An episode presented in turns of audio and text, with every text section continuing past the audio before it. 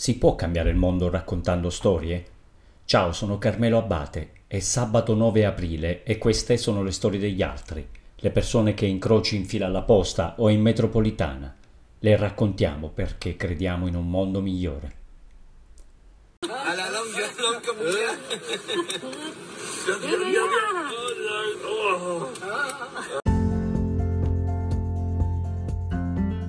Loro sono Edith e Sebastien, vivono in Canada e sera escono a cena con i quattro figli, al termine fanno una bella passeggiata. Chiacchierano, a un certo punto Mia si blocca. Mamma, papà, perché la strada è sfocata?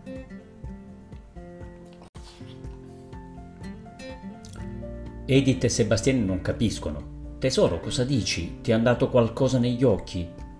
Mia li stropiccia, chiude, riapre. Niente, vede malissimo. La mattina dopo sembra tutto passato, ma appena cala il buio i suoi occhi fanno i capricci.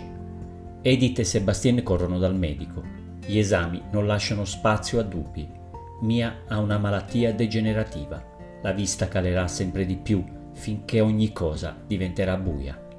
Non c'è cura e il tempo stringe. Edith e Sebastien baciano la loro bambina non ti preoccupare tesoro, noi saremo sempre al tuo fianco.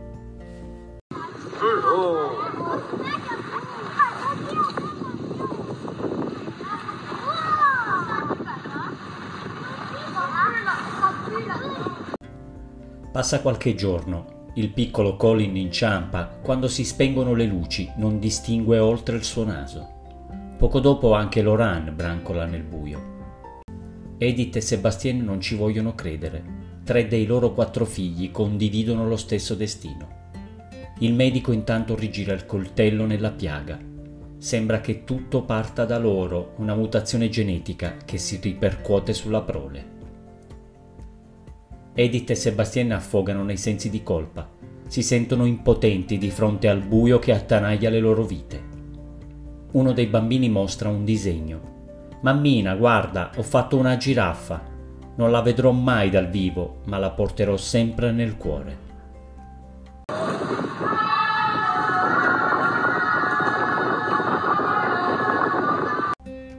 Edith e Sebastien balzano in piedi, si guardano negli occhi, piangono di gioia. Mettono in pausa vita e lavoro, preparano lo zaino e volano in Quebec.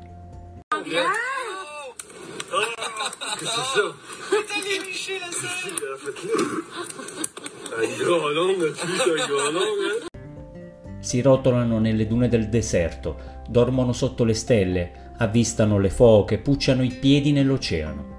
I bambini scattano tante fotografie, non vedono l'ora di trovarsi faccia a faccia con una giraffa. Edith e Sebastien hanno intenzione di portarli in Tanzania, in Africa e Turchia, poi contano di raggiungere la Mongolia entro la fine dell'estate. Riempiono i cuori dei figli con immagini, ricordi e momenti felici. Così, quando il mondo si farà buio, troveranno dentro di loro la luce per non perdere la strada.